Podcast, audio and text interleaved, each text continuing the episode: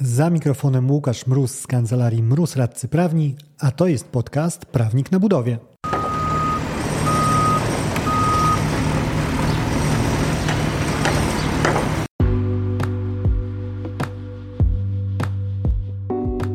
Prawnik na budowie. Podcast o wszystkim, co związane z budownictwem. Uwaga, może zawierać śladowe ilości prawa. Nazywam się Łukasz Mróz, jestem radcą prawnym i partnerem w kancelarii Mróz Radcy Prawni, w której na co dzień pomagamy firmom budowlanym sprawnie prowadzić projekty. Ten odcinek to kolejna edycja mikropodcastu, czyli krótkiego strzału na konkretny temat. Odstawiasz auto do mechanika, żeby wymienić w nim olej. Przy okazji okazuje się, że chłodnicę masz w tak złym stanie, że wymaga napraw, jeżeli twoje auto ma dalej jeździć.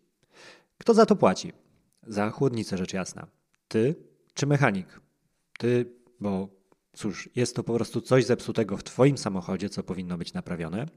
Czy może mechanik, bo stajesz na stanowisku, że skoro przekazałeś mu samochód, żeby jeździł, a do tego jeżdżenia potrzebna jest naprawa chłodnicy, to fakt, że miał wymienić tylko olej, za bardzo nie zmienia tu postaci rzeczy i ma ci oddać e, sprawne auto, łącznie z wymianą chłodnicy, jeżeli to e, wymaga przeprowadzenia takiej czynności. I wydaje mi się, że wszyscy dość instynktownie opowiedzielibyśmy się za scenariuszem, w którym to ja, jako właściciel samochodu, muszę pokryć na koszt naprawy chłodnicy, ale ta zasada jakoś nie bardzo może przyjąć się na poziomie koncepcyjnym w inwestycjach budowlanych i przy postrzeganiu odpowiedzialności za błędy projektowe. Mówię o tym, ponieważ dziś 18 maja w dzienniku Gazecie Prawnej ukazał się artykuł ryzyko kontraktowe powinno być sprawiedliwiej, sprawiedliwiej dzielone. E, nie tylko się z nim zgadzam, ale nawet się w nim wypowiedziałem, dlatego zapraszam do tego tekstu i to on właśnie skłonił mnie do nagrania tego odcinka.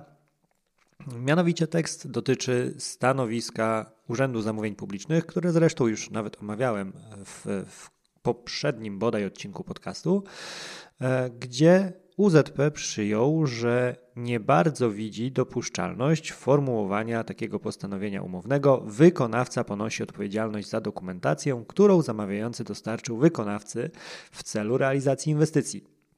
I taka klauzula właśnie w, na moim osobistym radarze wpisuje się w problem odpowiedzialności za chłodnicę, ponieważ to jest nic innego jak na poziomie samej zasady właśnie przerzucanie tej chłodnicy w ramiona wykonawcy. I dlatego sam zawsze wychodziłem z założenia, że to jednak właściciel samochodu jest osobą odpowiedzialną za to, że dopłacić trzeba mechanikowi. Tak też sądzę, że na poziomie, nie wiem czy lepszym słowem byłoby tu etycznym, na poziomie odpowiedzialnościowym, musiałbym jeszcze e, pomyśleć nad tym, e, ale chyba łapiesz kontekst że na tym poziomie, takim wyższym, mówiąc o samej zasadzie, o tym, jak sprawiedliwościowo powinna e, wyglądać e, współpraca, to po stronie inwestora, którego obiekt realizujemy, powinny leżeć takie ciężkie kwiatki, które wynikają z okoliczności nieprzewidzianych e, dla wykonawcy, a wręcz leżących po stronie inwestora. Przejście w taki standard i trzymanie się tego wydaje mi się, że byłoby mega ciekawym zjawiskiem na rynku i pociągnęłoby za sobą duże zmiany w, w praktyce prowadzenia i przygotowywania inwestycji. I yy, sądzę, że poszlibyśmy wtedy w kierunku większego jednak nacisku na na wydatki na projektowanie i nieoszczędzanie na tym etapie z myślą, że ok, jeżeli coś się pojawi nieprzewidzianego, to wyciągnie nam to później przecież ewentualny spór z wykonawcą. I cóż, pewnie padłby argument jako jeden z naczelnych, no ale słuchajcie, to wtedy będziemy budowali mniej. Tylko, że pomijając e, wszelkie inne aspekty i nawet przyjmując, że e, przyjmując to za dobrą kartę, za, za prawdę, to nie wiem, czy ostatecznie nie lepiej byłoby jednak budować e, mniej rzeczy, ale za to lepiej przygotowanych i projekty kończyć z większą szansą happy endu. Raz jeszcze tekst. Ryzyko kontraktowe powinno być sprawiedliwie dzielone.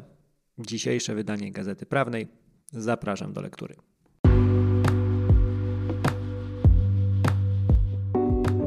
To wszystko w tym odcinku. Dzięki za jego odsłuchanie. Przy okazji zapraszam Cię do śledzenia mnie w mediach społecznościowych. Na LinkedIn znajdziesz mnie wpisując w wyszukiwarce Łukasz Mróz. Na Facebooku natomiast i Instagramie jestem dostępny jako prawnik na budowie, czyli tak jak tytuł tego podcastu. W wersji bardziej klasycznej możesz do mnie napisać na mrozmałpa.kancelariamroz.pl. Do usłyszenia w kolejnym odcinku.